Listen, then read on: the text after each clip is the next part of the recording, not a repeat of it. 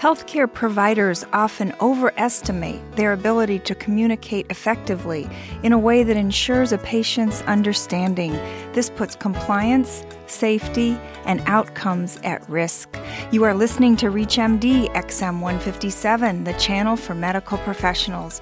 Welcome to the Clinicians Roundtable. I'm Susan Dolan, your host, and with me is Dr. Michael S. Woods. Dr. Woods is a practicing surgeon in Santa Fe, New Mexico, and the author of In a Blink Awareness, Assessment, and Adapting to Patient Communication Needs. Dr. Woods, welcome back to the Clinicians Roundtable. Thank you, Susan. Your new book is called In a Blink. How did you choose the title? Well, I had been writing the uh, early chapters of the book and was trying to figure out how I was going to end the book, quite frankly.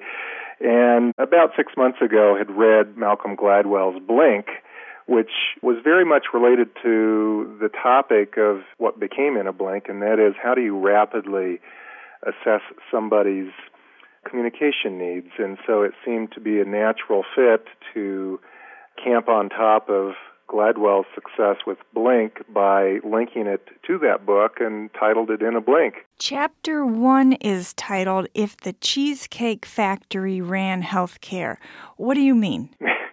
I was actually in Chicago getting ready to attend a Joint Commission session on communication and was sitting in the Cheesecake Factory, which is fairly close to the Joint Commission's offices. And there were just a variety of things that were happening in the restaurant at the time that I was there that occurred to me were a perfect metaphor for uh, what healthcare is and the complexity of healthcare. Whether it was wait staff apologizing for having dropped a, a plate of a customer that was sitting next to me, whether it was flexibility in fulfilling orders and uh, providing information. And it just seemed to me after that experience that the Cheesecake Factory actually had a pretty good plan for how to deal with uncertainty, with how to deal with bad outcomes if you were, uh, the wrong order, or having dropped the plate that I witnessed uh, just next to me at the table and that all of the people seemed to be aligned with with how they were supposed to be working in this very complex and dynamic environment that was the cheesecake factory.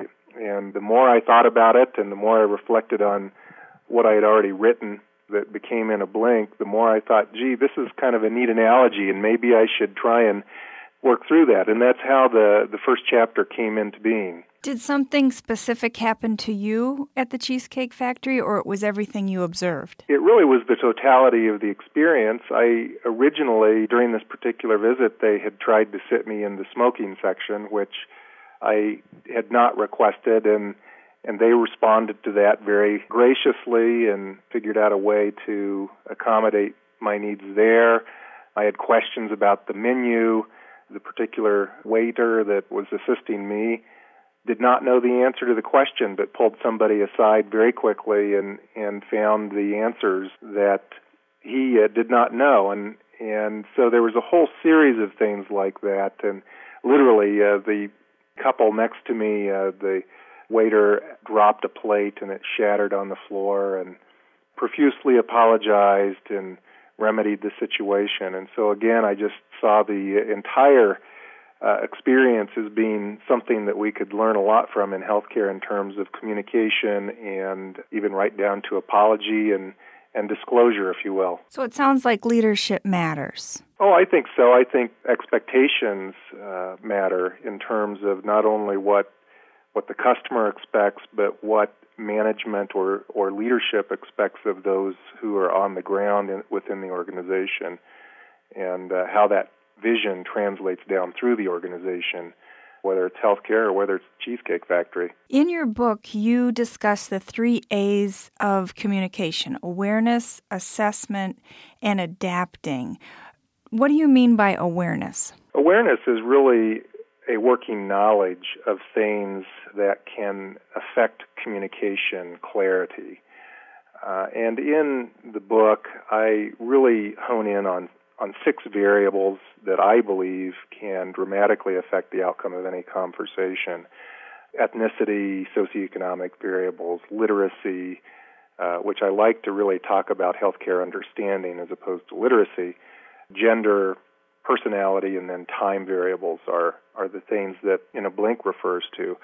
And each of these things can affect the ability of two individuals to understand each other. And what do you mean by assessment? Well, assessment is really utilizing what you've learned in terms of, of the awareness. So once an individual has an understanding of the things that can go wrong in communication or the perhaps a better way to put it are the things that can uh, positively affect the ability of an individual to understand it's important that those be utilized in assessing the situation and the individual's needs as it relates to communication. If you're just joining us, you're listening to the Clinicians Roundtable on ReachMD XM 157, the channel for medical professionals. I'm Susan Dolan, your host, and joining me is Dr. Michael S. Woods, author of In a Blink Awareness, Assessment, and Adapting to Patient Communication Needs.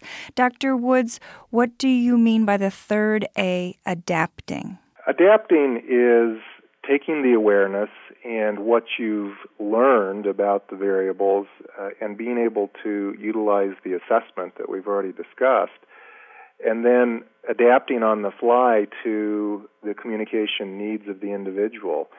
A lot of people who have read the book have expressed some concern that, gee, there's really not very much about adapting in the book after you spend a lot of time on awareness and assessment. But adaptation is a situation specific skill, and there's really no two situations that are alike.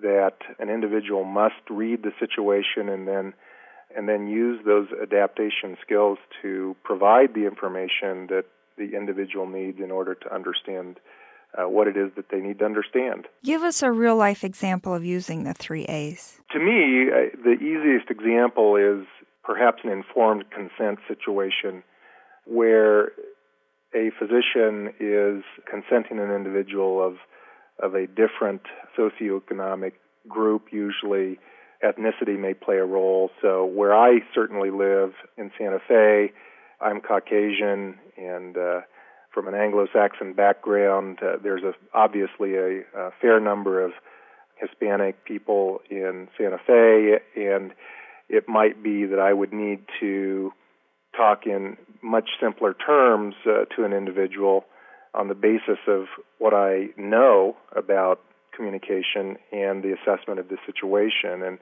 if an individual is speaking to me in a way that indicates that perhaps their educational level is somewhat limited, and we were going to talk about having her gallbladder out, I might say, you know, Mrs. Montoya, your X-ray shows that you have gallstones or or rocks in your gallbladder, and your gallbladder sits about here under your skin, and I would point to that area. And the pain is often caused by that stone or that little rock not letting the gallbladder empty because the gallbladder empties by squeezing the liquid out that it holds between uh, the times that you eat. And that liquid is called bile, and it, it helps you to digest the fats that you eat. And with the stone blocking that tube, draining the gallbladder, uh, the gallbladder continues to try and squeeze and empty that liquid, and that's what causes your pain. And it can cause some inflammation. And then the situation obviously would go from there, Susan, in terms of describing the surgery and uh, the potential for problems that could arise and adapting even that portion of the discussion to the patient's needs. There are certain ethnicities that view the potential for complications to be a fait accompli. In other words, if you tell a certain ethnic group from Southeast Asia that, gee, death is a possibility from this procedure, they may believe that that is actually going to be an outcome. And certainly in the book, I talk about the Western ethic of requiring informed consent and how that may actually reduce the quality of outcome in certain individuals due to this type of, of mindset. So, again, that's a fairly long winded explanation of how, how I view utilizing the three A's awareness, assessment, and adapting in real life. How does the book In a Blink help doctors adapt within seconds to a patient's communication needs? Well, the way an individual adapts within seconds really depends on how much they have learned about the communication variables. Obviously, being able to assess something accurately depends upon the depth of knowledge that one has about a topic. And so the better they become acquainted with the six variables that are discussed in, in a blink, the more accurately they're going to be able to assess and the more quickly they're going to be able to assess. And that ultimately will allow them to adapt literally within seconds to the perceived needs. These are all skills, Susan, that are learned. And the more an individual pays attention to these things, the greater level of skill, obviously, that they will develop, and the more quickly they'll be able to address those particular needs. What is the done factor, D U N? the, the done factor is sort of a favorite topic of mine, and I talk about it in the book. And done, capital D, capital U, capital N, stands for dynamic, unpredictable, and nonlinear. And in our profession, we uh, like to think that many things are in fact quite predictable and quite linear. We are trained in linear logic.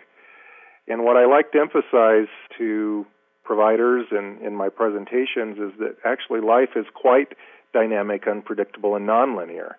And there is perhaps nothing that is more unpredictable and dynamic than communication and the ability of two individuals to either understand or not understand each other.